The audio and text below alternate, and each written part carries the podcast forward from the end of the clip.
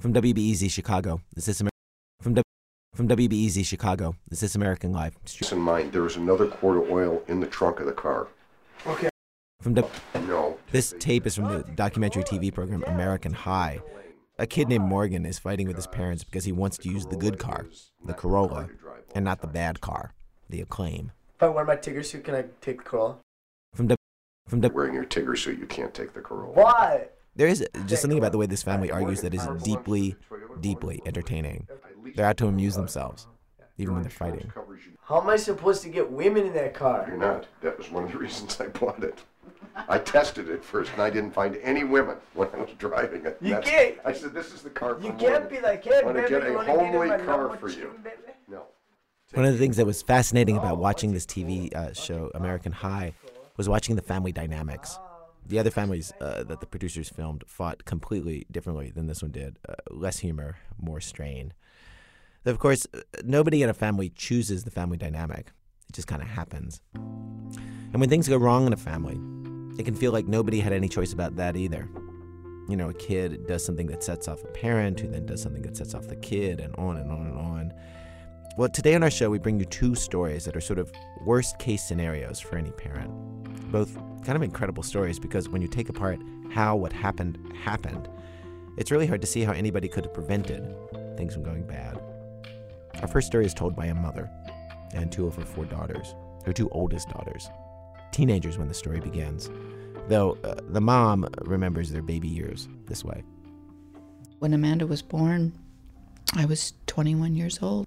All I wanted to do was care for her, and that's what I did.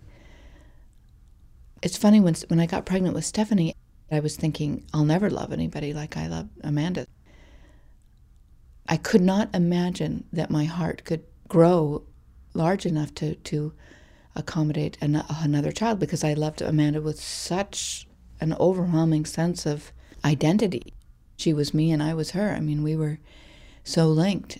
And then, of course, when Stephanie was born, this astonishing thing happened, and that I fell in love with her too.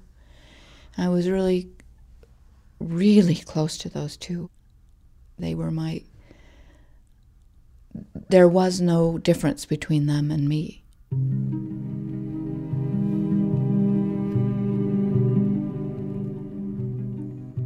My name is Debra Gwartney.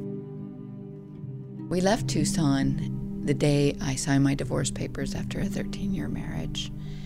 And um, I had thought about it for a long time and decided that it was really best for everyone involved if we moved away. The relationship had become volatile, and it, just wasn't going to be good for the girls or for me or for my ex husband if we were all in the same town. Everybody I grew up around had that code of moving on and uh, and toughness. And I had a job offer in Eugene, Oregon, and I took it.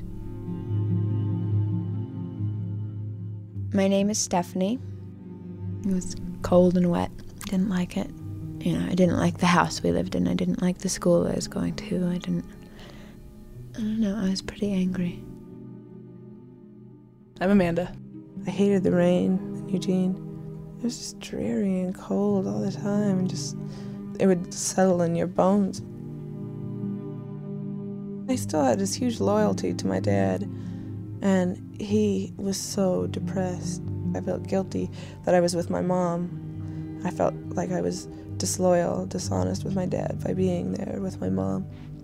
I think that's where the anger came from. You feel like they're trying to make you pick sides. I felt like we were like abandoning him, abandoning my father. And I blamed that on my mom. Stephanie slept every night with a, a photograph of her dad under her pillow. There was a tremendous sense of guilt about leaving him in, in Arizona, and they couldn't understand why we, we couldn't go back. And I just kept thinking, well, if I, if I could just do things the way I used to do it, we'd be okay. So I'd come home from work and make these elaborate meals and make sure that we had homemade muffins. And then on the weekends, we'd drive to the coast to look at tide pools. And I'd just demand that we do these together. And the older girls were stomping along bitterly and angrily and they just wanted to be isolated and I just thought if I could unisolate them as much as possible, we'd get through whatever this was.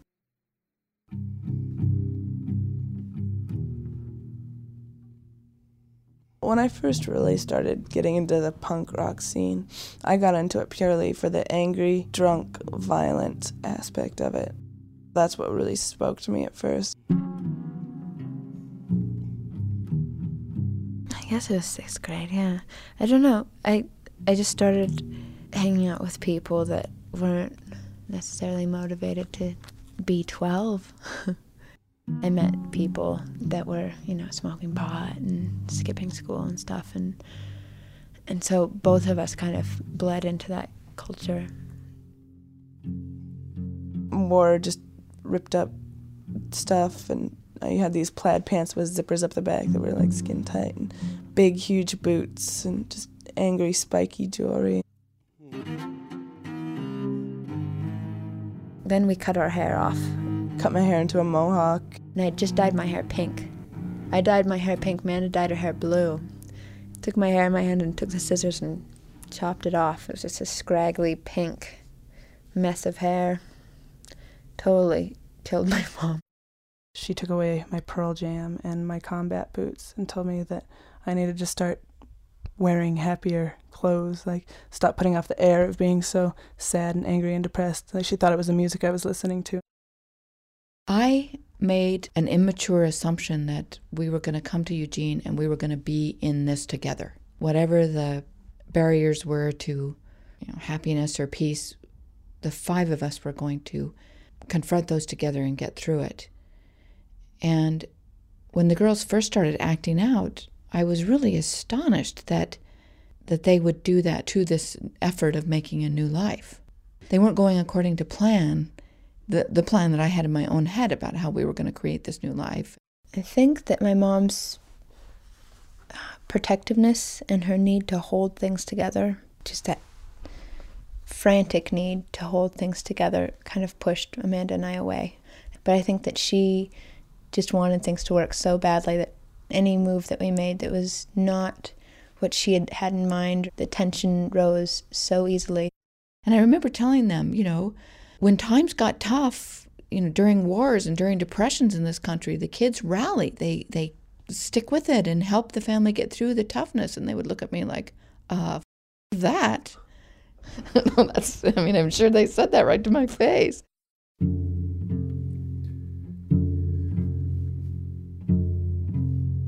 We would come to school, you know, high and just run around, smoke in the bathrooms, and chase people around with sporks. That was one of our favorite things. Do you know what a spork is? it's a spoon fork.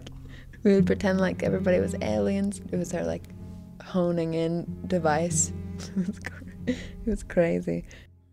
And we would stand at one end of the hall and crouch down, and we call it this other a rampage. And the commons, all the soccer girls, all the really preppy kids would hang out, and we put our arms in front of our head and run through the crowd, knocking people over. And then Amanda, oh, oh Amanda, she lit the bathroom on fire and all the trash in the trash cans. She's just playing, and these two girls walk in, super rich girls, and went to the principal. And Amanda got arrested. She got charged with arson and um, got suspended from school. And that's when I really started despising the upper class.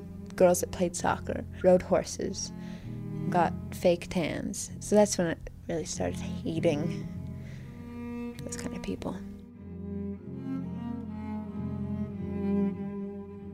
I got a call from their school saying that they hadn't been in school for at least a week. And I, I thought, well, where are they? I'm dropping them off at the front door of the school. Where are they going? So I raced home to try to find them, and they were there. And, and they said, you know, they just didn't feel like going to school. They were sick of school. There was no reason to go. And and I said, well, where are you going? And they said they were just hanging around downtown. And and I, you know, this is just untenable. We can't we can't live this way. I mean, I can't have my two older daughters just wandering and then coming home at night for dinner like nothing's like this is normal or something. You know that You have, if you want to live here with me, you have to go to school. About an hour later, they went into the bathroom and they were getting all dolled up, and Amanda was dyeing Stephanie's hair this bright color of pink with this manic panic dye. And I could see that they were getting ready to go and putting all this tons of makeup on, the big black streaks around their eyes and spiking up their hair. And I, I went in, I opened the door and I said, you know, you can't, you can't go out. Amanda just pushed the door closed in my face and then they locked the door and they were in there just turning the music up really loud and laughing and shouting at each other. I was so determined not to let them go out the door that night. So I went to the front door of the house and I just stood there and, and they came out and they both had backpacks on. They they walked over and said, Get out of the way. And I said, No, you know, I, I was blocking the door, I was keeping my legs were apart, my arms were out, and I said, I'm not going to let you go out. You can't go. And I remember Amanda saying, Mom, we don't want to hurt you. By that time, both of the little girls were on the periphery and shouting at all of us to stop this. They pushed me aside and they ran out. And, and as they pushed me, I tripped over a chair and fell.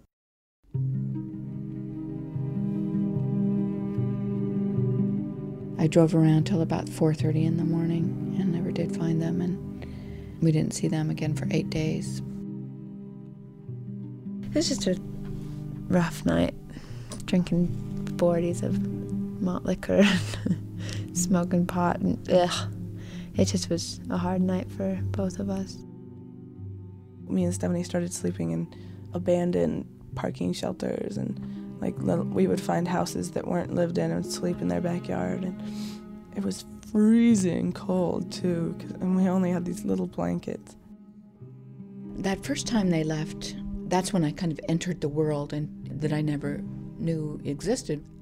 It's not against the law to, to run away from home in Oregon. The truancy laws are also gone. If your child is missing from school for an extended period of time, all they do is basically drop that child from the rolls. No help from the police, no help from the schools. So I started looking into social service agencies, and they're really set up to help the child. But there's really no place for a parent to go and say, my, my child has run away. What can you do to help me get them back? I went to Amanda's counselor for help, and he suggested that I look into a therapy program where they would take the girls into the woods for several weeks and get them cleaned up off of drugs. And they suggested a person who specializes in going into the underground, the subculture of kids, and finding kids so they can uh, put them in a group and get them out into the woods. So it really came down to finding a stranger and paying him $200 a day to, to seek them out. It was terrifying to get involved with someone like that. Former cop, former LA cop. I gave him a map of downtown Eugene and where I thought they liked to hang out. They, they at that time were very fond of the IHOP. One day, me and Stephanie had woken up and we were walking downtown, and some guy comes up to us and points at me and goes, You're Stephanie? And points at Stephanie and goes, You're Amanda? We shake our heads, No, we're not. He's like, No, I know you guys are. And he was like, told us he was a private investigator hired to find us, and the police were gonna pick us up, and that he was gonna take us to a safe place where we could eat. And he was a horrible man. He was just a bad man with his son. They got us in their car, and it was weird. And they drove and drove, and we drove to Sisters, Oregon, and then it got really scary. And they stripped, searched us, and put us in, in crazy clothes. And they took Amanda, and I stayed there for a week with all these other girls, kind of just milling around, wanting a cigarette more than anything in the world. It was just such a weird, surreal situation. Really horrible. I drove to Albany, Oregon on a Saturday, and And then um, the, the people and sisters transported Amanda there first. And we met in this room, and she was a ball of fury. And we were in this very cold, impersonal room with 10 sets of parents and their angry teenagers. I guess I was still at that point thinking if I could just make the right move, you know, if I could just find the right puzzle pieces, then this is all going to fall back in place again. I, I, guess I was still in that kind of uh, illusion that there is a cure here, and if I could just find it, we'll be okay.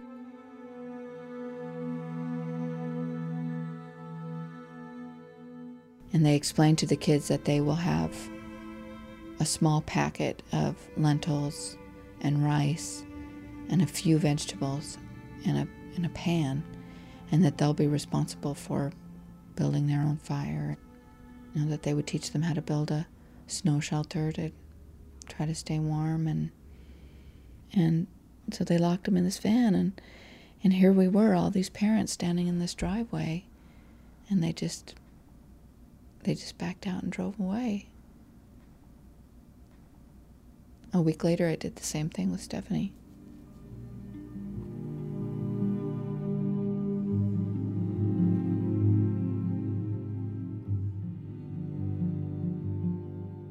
we were in the Cascades, and there was about 11 feet of snow on the ground, and we were in this huge blizzard.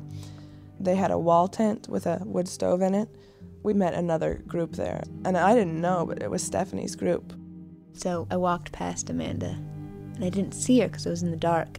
I couldn't tell which one was her, but I knew I was walking past her, and I was singing Blondie or something, I don't remember. something she would recognize. She knew I was there.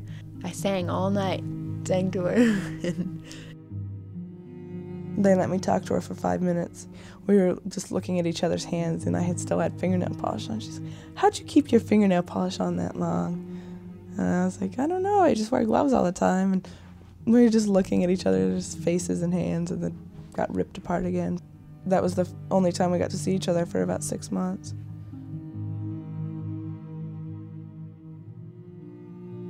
After the wilderness trip, Amanda went to live with a family in Eastern Oregon where she worked on their ranch and and Stephanie was living with our friends in Montana.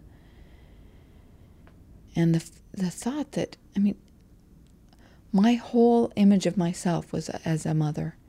And the thought that I had failed so much that my daughter was now called a foster child. And when we would go there, I felt so tiny, tiny and sloppy. I just felt like this you know, like the welfare mothers you see in line buying candy bars with their welfare checks and everybody's clicking their tongues at judging them. I felt like that. I felt like such a failure. When Amanda was in foster care, and I saw her quite often, and I thought a lot had been healed between us. We, she was really dependent on me, and so I thought we were really off on a good footing for that next fall. We started the year off, and you know, it was just, it was a fiasco. They didn't want to go back to school, it just wasn't working. It was continual battle with them, and they just wanted to be out partying with their friends. That I just couldn't have these street kids that came home now and then to eat. It was basically a mantra if you don't do what I say, you're not going to live here. If you don't do what I say, you're not going to live here. And that would just ring in my head over and over. And like that just planted a little seed like, fine, I'm not going to live here.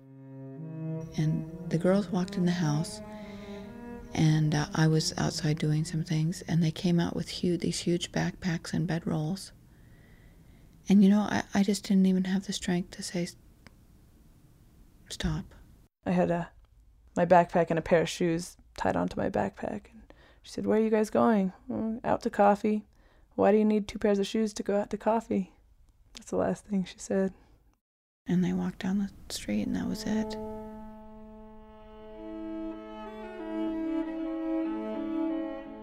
It was weird. It was fun, exciting, adventurous, new. Lots of good stories. And every day was a story and like, like a book. Going by Shasta, Mount Shasta, and in a boxcar, you know, and just seeing things that not many people get to see.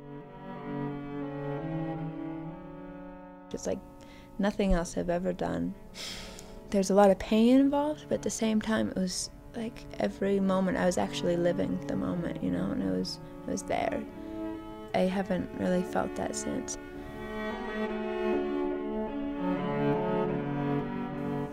The next couple of months,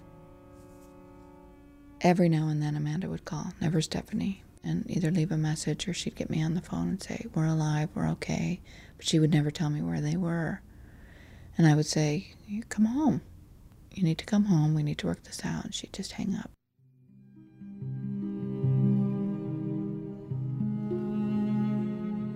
When we were in San Francisco, that was the crazy times. Like me and Amanda, that's when we first started doing dope. And but one night, I'd wandered off. I was totally screwed up and out of my head, and alcohol, cocaine, marijuana, ecstasy, pills, psychotropic pills, and all that stuff. 40s all day on the block, you know. And so I had my dog in my hand and I wandered off up the street and just was wandering around, just totally cracked out, like walking around in the Tenderloin at like 11 o'clock at night. At night in San Francisco, they um, the crackheads come out with all the stuff they've gathered during the day because crackheads gather things. they're like pigeons, you know. They're attracted to the shiny metal. And a lot of times they roll out pieces of carpet and lay all the things they found out lamps and spoons and hubcaps and prosthetic pieces of people I've seen. Just lost treasures, you know? At night, it's like the crackhead fair. There's people with their shopping carts laying out all the stuff they've found. When you're high on drugs, like I was that night, I thought I was at like a little marketplace. And, and so I was walking along, and this one crackhead had all this stuff, carpet laid out with all this stuff. And and I picked up a candle. And he came out of nowhere, just like a banshee out of hell, just screaming towards me. And I don't know, in the this struggle, I got cut on my arm. I was just kind of dumbfounded. I was like, what just happened? So I just left. And I remember walking and just being covered with blood. And I walked up to the Sixth Market, and all my friends are sitting there, you know. And I walk up and just like my mouth is open and there's blood everywhere, and my friend cleaned it up for me. It felt like it was almost protection around us, if or a bubble, just something protecting Amanda and I, something special about our journey through this dark place. We just glided through it and remained untouched. I don't know. She and I have such a different way of looking at that time. She was so happy and she was making her part in this community and I don't I feel used and I don't know. Like my idea of the whole thing was to put my life on my back and just go and stop Stop looking back, stop feeling guilty, stop all these like raging emotions, just keep going, keep moving. And I'd saved about $1,500 and I had an ATM card. And so we would panhandle and we would live off what I had uh, until I got a heroin habit, and then it went pretty fast. So we made it to Tucson. And we decided to get some heroin. And so I went down to this drainage tunnel and um, Amanda took her shot of dope and and as I was about to as I was about to had drawn up my blood and I was about to put it all back into my arm, I looked over at Amanda and I said, You're looking kind of gray, Amanda she says, I don't feel fine, you know, she's really, really hammered. And the boy that was next to her said, Oh, she's fine. And so I pushed all the heroin into my arm, and, and right then, a man fell over. She had done too much, and it was not a good batch because I couldn't, could barely walk. I was like crawling over to her, and this is the first time I've ever had ever done CPR. I'm sure I broke some of her ribs, and I couldn't get her to breathe. Her heart would beat for a little bit, and then stop, and then start again. And she would, like, she took like two breaths the whole day. And I don't know how she, I don't know how she did it.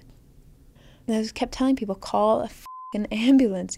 Everybody wouldn't. They said, no, we're just going to wait for a little while longer. We could all get in big trouble for this. And it's like, I don't give a shit. And I don't, I'll go to jail for the rest of my life. Get me an ambulance.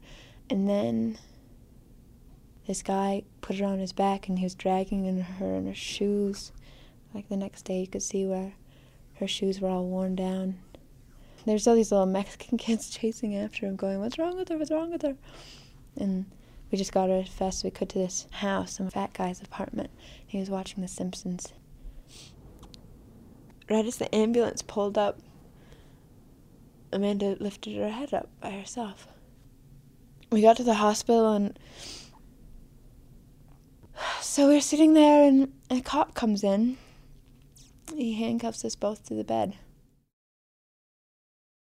And the phone rang and it was a um, hospital in Tucson calling to tell me that Amanda had been found. And it was the first time I had any clue that she was using heroin. And that was really a lot to take all at once. She was in a hospital. They'd had to restart her heart. And um, she was a heroin addict. The policeman took us in his car down to this halfway house. We booked as soon as he left. Two days later, the police stopped us for loitering and ran our names. I spouted out my false identity, and Amanda gave her real name. And I turned and looked at her, shocked. Whenever we talk about it, it always comes back to, well, why did you give your real name to the cop, Amanda? It's your fault. Can you understand why I gave my real name to the cop, Stephanie? I just want her to understand it. That it was the only thing I could have done in that situation. And maybe I wasn't, maybe I was tired. I just, I had just died. They ran our names, and Amanda's came up dirty, as you would say, and they took her backpack, put it in their trunk. I gave her a big hug and kiss, and I said, I'll see you soon. And that was the last time I saw her for a year.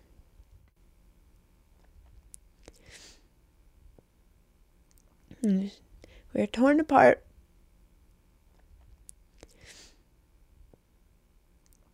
And we never really healed that that wound. She went and did it alone. I was so mad that she was ha- she was still doing it and I was stuck. I was her sister. I don't know, it was like a, a journey we had to complete or something. And it felt like it was cut short. I had to keep going for some reason. It was like some kind of Homer's Odyssey. We had to make it to the end, whatever that end was, which we didn't really know.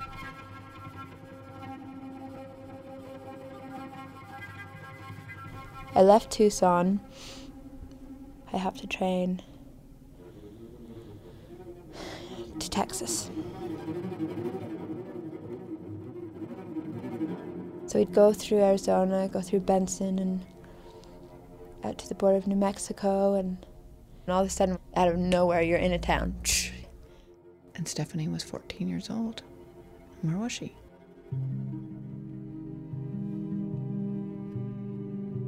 I went to San Francisco because Amanda thought she was maybe there. So, and she thought she was perhaps in the Tenderloin district because they had found a community there. And this friend of ours went with me. And that is a really horrible area. There are all these majestic looking buildings with homeless people everywhere and weird piles of used clothes all over that I guess people just dump there and let people look through. Every park bench, every fountain ledge, every step up to the library, there had another little blanket tent. It was like walk, walking through a campground of some sort. We were looking, trying to look at faces to see if, if we could see her.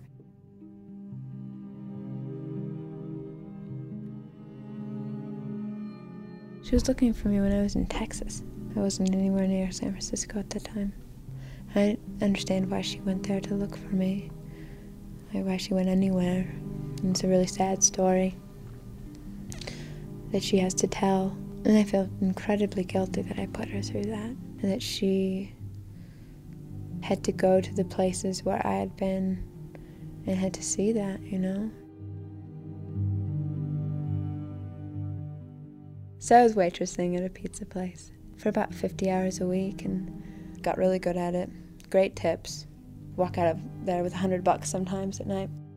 Of course, I was coming out of my addiction. I was praying a lot. And so then I started going to the Catholic church. It was a block away from my house. St. Austin's church, and I used to sneak my dog in.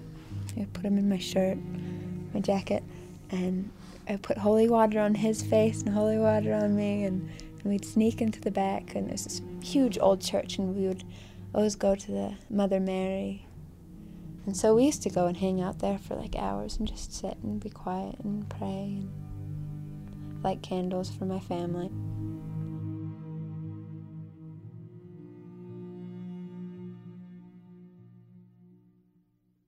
So Christmas Eve came and we did all of our usual kind of traditional things, which was very hollow and cold.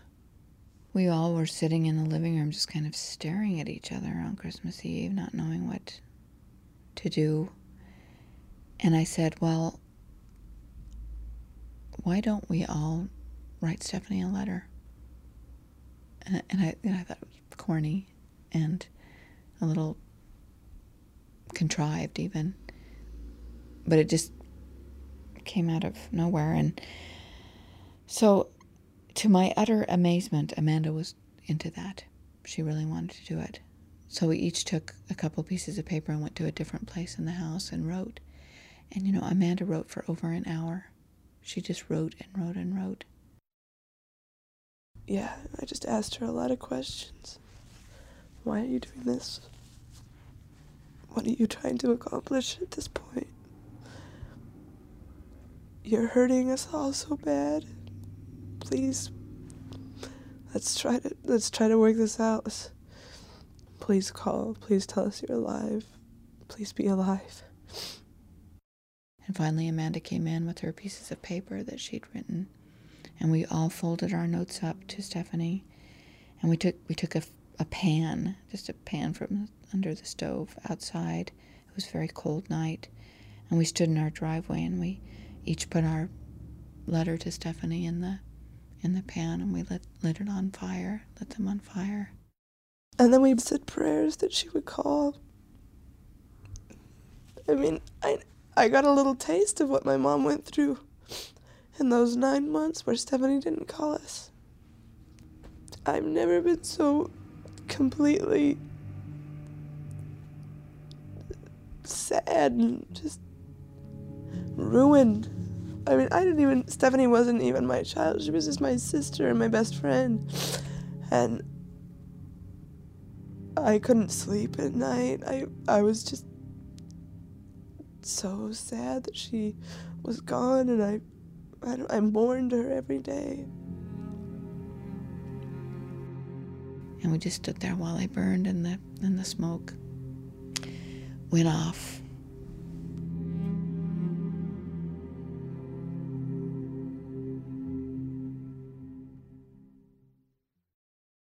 It's really amazing to me that we all survived this. There's just so many ways that that somebody could have slipped away. Stephanie was 14 years old and she got herself down to Texas and got a job and lived in an apartment and paid bills. I did not rescue her from that life. She rescued herself. And I think she'd very much like me to recognize that. And intellectually, I can. But when she's in the same room with me and we're talking about this, I get so hurt. I just think she still rolls her eyes and, and feels hurt by me saying that this experience had some value. It's my my life experience and it's important to me. And I I just hope that someday she can acknowledge that. things aren't easy with either of the girls yet. They're so much better, and um, I can so freely say, I love you, and they say, I love you, mom. And the, the words are, are so real. Uh, and I'm, you know, incredibly proud of both of them. We are evolving and building a relationship now that's a lot stronger, and we still don't really know each other very well, but It's just, it feels like our situation's changed, especially this year. Like she listens to me, she gives me advice. We're friends. She's my mom. You know, I have a mom.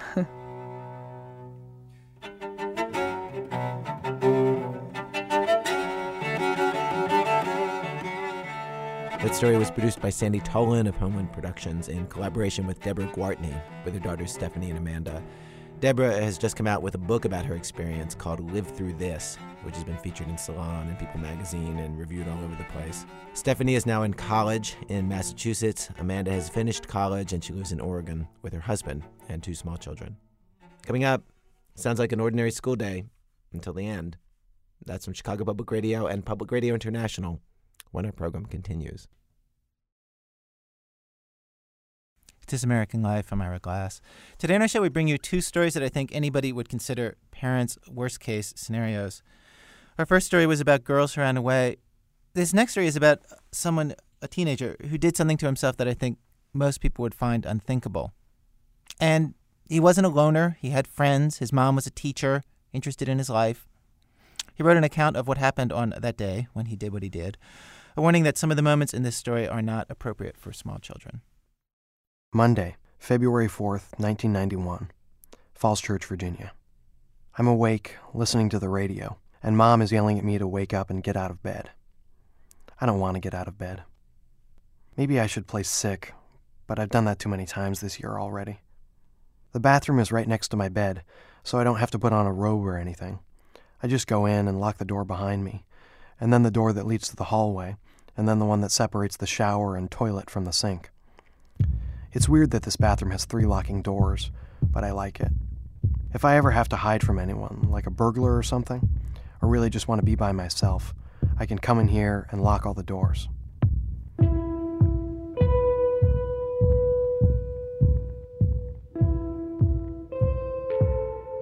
The shower's nice and warm when I get in, and I suck a little water into my mouth and spit it out again. I don't want to go to school today. I'm going to be in such trouble. It's like a goddamn black cloud hanging over my head. Like in the cartoons when it's only raining on the one guy and it follows him around wherever he goes, even indoors. That guy is me. I run the whole thing back in my head. I did so many things wrong, I can't even believe it. I shouldn't have taken the matches from Adam. I shouldn't have lit that match. I shouldn't have set the whole pack on fire. I shouldn't have thrown them in that locker, and I really shouldn't have put that lock on the locker. I'm so stupid, I say out loud, and turn off the shower. I'm going to wear all black today. I always do. Downstairs, my dad would be drinking coffee, staring at the paper, but he's on a business trip, so there's a big hole at the breakfast table.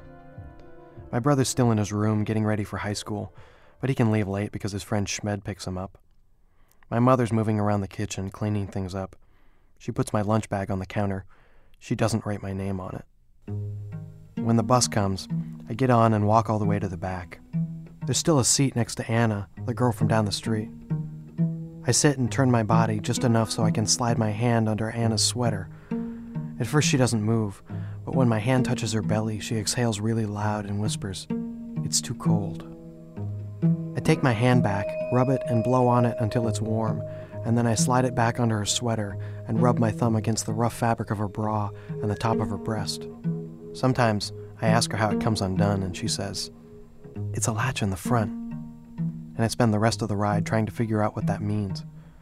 And once I noticed a hole in the crotch of her pants, and I tried to put my finger in it, but she said it tickled too much. Today I'm happy just to feel the warmth of her skin. When we get to school, I pull my hand from under her shirt and get off as fast as I can.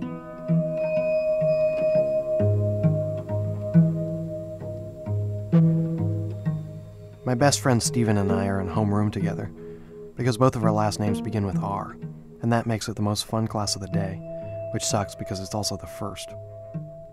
We sit in the back row holding copies of The Catcher in the Rye, which I haven't read, but I might read because I like books about baseball, and whisper about Megan.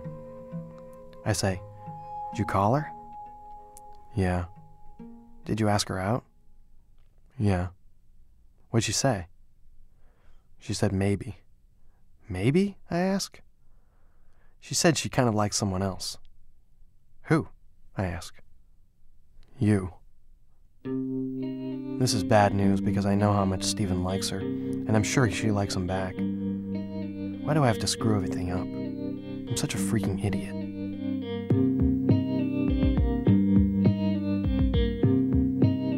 Mike and I sit in the back row of Mr. Wolf's civics class, figuring out how to spin a pencil between our fingers like Iceman does in Top Gun. Leah sits in front of us and pays attention to Mr. Wolf the whole time.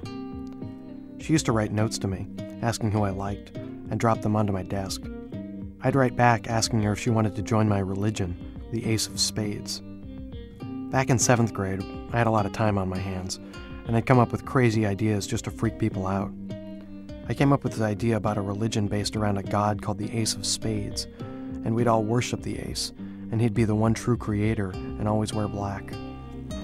But I never really figured out how to make people believe that he was the one true creator, so I sort of gave the whole thing up.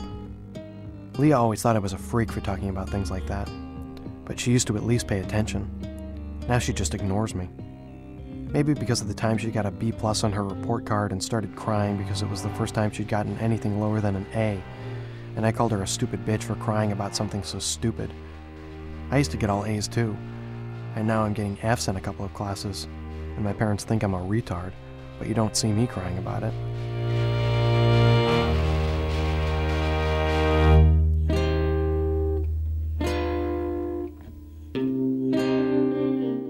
I meet up with my friend Adam halfway down Main Hall, and we walk to gym together. He says, I swear, man, did you see Catherine in that sweater? She's so stacked, especially for a seventh grader. Yeah, I guess. I'm not even thinking about that stuff today. I've got bigger things on my mind.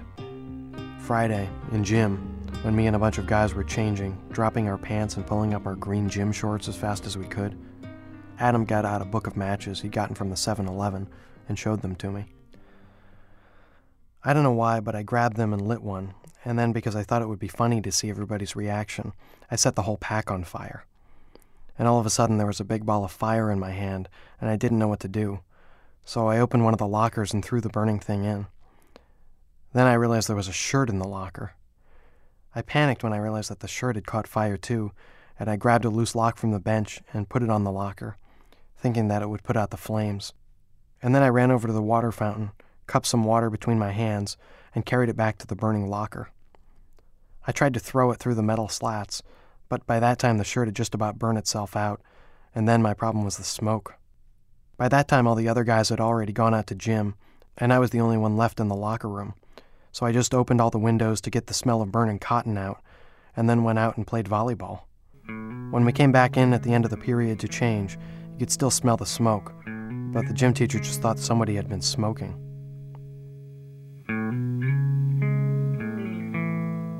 When I walk into gym today, I can see Mr. Huff is standing in the back of the locker room, right next to the locker that was on fire. He keeps moving his bottom lip over his mustache, so it looks like he's trying to eat it. He says, Okay, boys, settle down. On Friday, there was an incident in the locker room. Some arsonist among you purposely set a shirt on fire. We had the fire chief come over and investigate. He took some fingerprints, and we expect the results later today. Boys, whoever did this is in an enormous amount of trouble. Charges will be pressed. He'll be expelled. But now I'm prepared to give the guilty party a chance to confess. So whoever did it, or if you know who did it, come see me in my office before the end of the period. His eyes lock with mine on the last word, and I feel a cold sickness all over my body.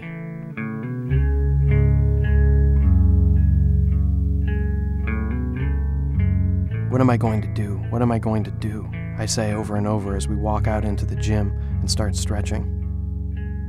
We're playing dodgeball inside today because it's cold and raining. Kevin picks up the purple ball and wings it, nailing me in the back, and I go sit on the sidelines for the rest of the game. Nick beans at him, and he comes over and sits next to me. They were his matches. His fingerprints were on them too. What are you going to do? he says. I don't know, I say. Are you going to turn yourself in? No. You're not? No. And what are you going to do? He asks. I'm to kill myself. You are? Yeah. But how will they know it was you, not me? I don't know. I guess I'll write a note saying I did it. You will? And he gets up and starts to walk away, and then calls out, Hey, thanks.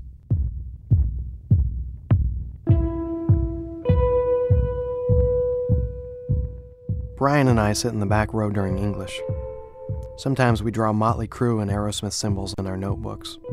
He likes me because I tell him what the books are about when he doesn't read them.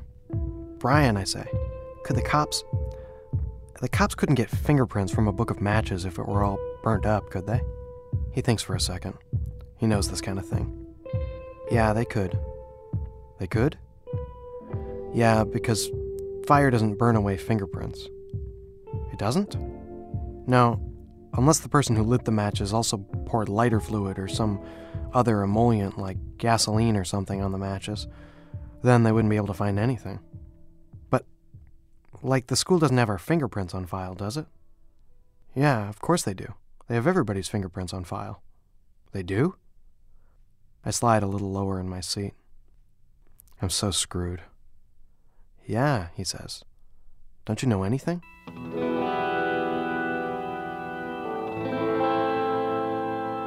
These days in algebra, I have to sit up front with the brains. I used to sit in the back with Nick and Kevin, two of the coolest kids in school. We'd open Mrs. Loftus's file cabinets when she wasn't looking and steal school supplies. We got whiteout and pencils and big yellow legal pads, and we'd take them back to Kevin's locker and store them there. We never used them or anything, we just liked stealing. I don't know how they figured out it was us. Kevin thinks they installed a security camera, but I'm not sure.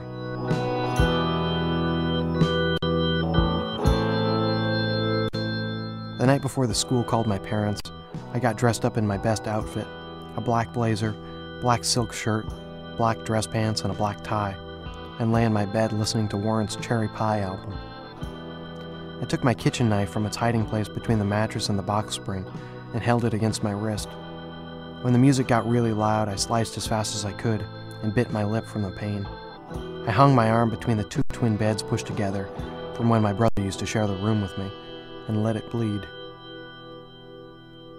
I was surprised when I woke up in the morning. My blood had clotted into the carpet. I had to find a band aid big enough to cover the wound, and I told my parents I'd scratched my wrist on a locker. We got three days in school suspension for stealing, and my parents were pissed. They sat me down at the kitchen table and told me how upset they were. Just the looks on their faces was terrible. My dad was scowling at me like I was a hoodlum. My mom looked like I'd broken her heart. It was like they didn't recognize me. They said, We've never been so disappointed in you. I promised them I'd do better, and I tried. I wonder how they'll feel when I get expelled.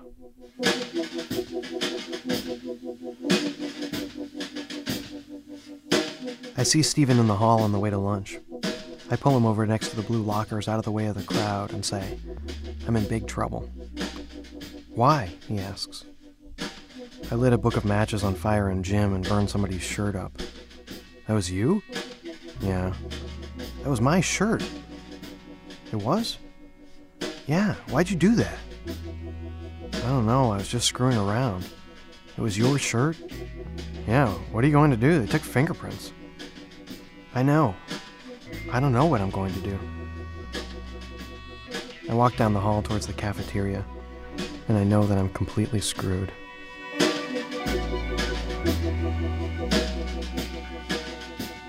Think about that movie we saw in English class, about the guy who's standing on the bridge waiting to get hung. I wonder why all the ways I've tried to kill myself haven't worked. I mean, I tried hanging. I used to have a noose tied to my closet pole. I'd go in there and slip the thing over my head and let my weight go, but every time I started to lose consciousness, I'd just stand up. I tried to take pills. I took 20 Advil one afternoon, but that just made me sleepy. And all the times I tried to cut my wrists, I could never cut deep enough. That's the thing. Your body tries to keep you alive no matter what you do.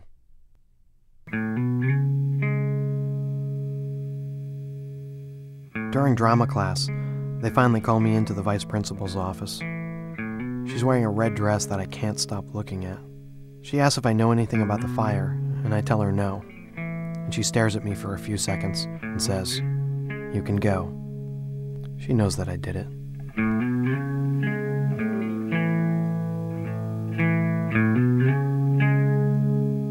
When seventh period is finally over, I run to my locker and put all my books inside. I won't need them anymore. I grab my lock-picking set and a spare ace of spades that I have lying around.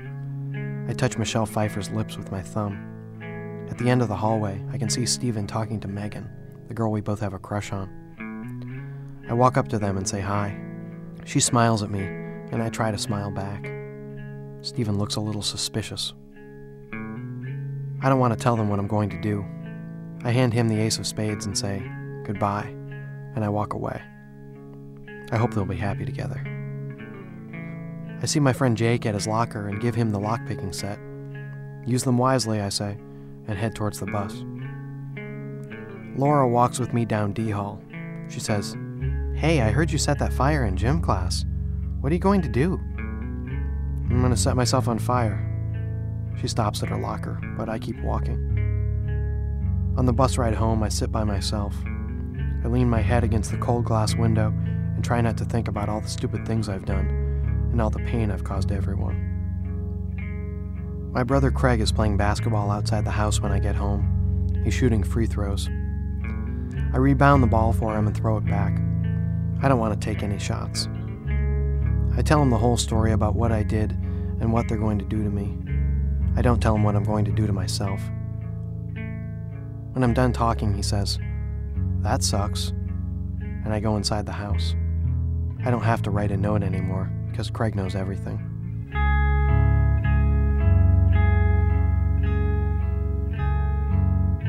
I walk out to the shed to get the gas can.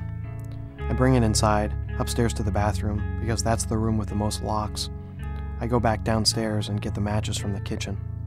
I take off all my clothes and put on the pair of red boxers with the glow in the dark lips that my mom bought me at the mall last weekend. I bring the bathrobe into the shower and I pour the gasoline all over it. The gas can is only about a quarter full, but it seems like enough. I step into the bathtub and I put the bathrobe over my shoulders. It's wet and heavy, but there's something kind of comforting about the smell, like going on a long car trip. I hold the box of matches out in front of me in my left hand. I take out a blue tip match and hold it against the box. Should I do it? Yes, do it. I strike the match, but it doesn't light. Try again. I light the match. Nothing happens. I bring it closer to my wrist and then it goes up, all over me, eating through me everywhere. I can't breathe. I'm screaming. Craig, Craig. I fall down. I'm going to die. I'm going to find out what death is like. I'm going to know. But nothing's happening. This hurts too much. I need to stop it. I need to get up. I stand. I don't know how I stand, but I do, and I turn on the shower. I unlock the door with my hand and open it. My hand is all black. I walk out. There's Craig with Rusty, our dog, next to him. They have the same expression on their faces.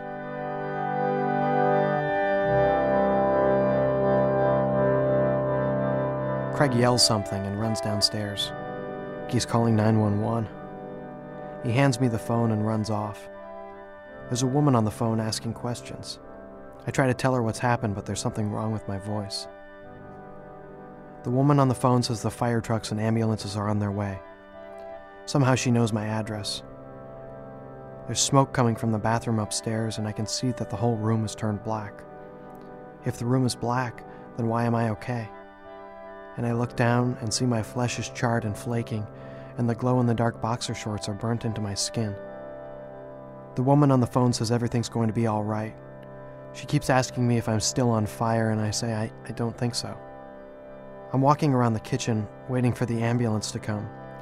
I can see my reflection in the microwave. That's not me. That's not my face. That's not what I look like. Where's my hair? Where did my hair go? We used to put marshmallows in the microwave. We used to watch them get bigger and bigger and then shrink down. Oh God, just tell them to get here. Just tell them to get here, okay? I just need them to get here. She says, They're coming. They're almost there. I'm so sorry, I say.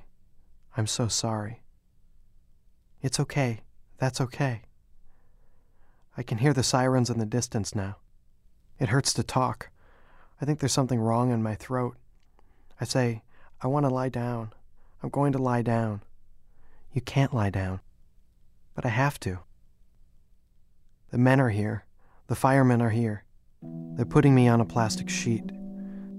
They say I'm going to be okay. One of them puts something over my face. That feels good. That feels so good. The cold air feels so good going into my lungs. What are they talking about? What are they saying? They're giving me a shot. They say it's going to make the pain go away. I'm looking at the faces of all the men who are gathered around me, and their eyes are so blue and clear. My brother's yelling in the background and punching the walls. He's so angry. I'm being lifted. They're rolling me through the front door, down the path, and into the ambulance. I wonder if anybody in the neighborhood is watching. I don't want them to know. And then my mom is here, and she's smiling and saying she loves me. And her eyes, which are green like my eyes, are the most beautiful thing I've ever seen.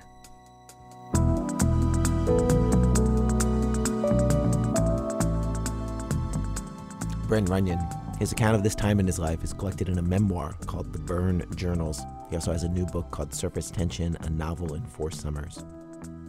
Special thanks today to RJ Cutler and Dan Partland of the TV show American High, to Christina Egloff, to Jay Allison, to Anahita Lani. Adrianne Mathiowetz runs our website. Our production manager Seth Lind. Production help from Andy Dixon. Production help on The Runaway Story from Ellen Ewan and Rhonda Bernstein. It was part of the Worldviews series, a collection of first person narratives. Some of that funding came from the Corporation for Public Broadcasting.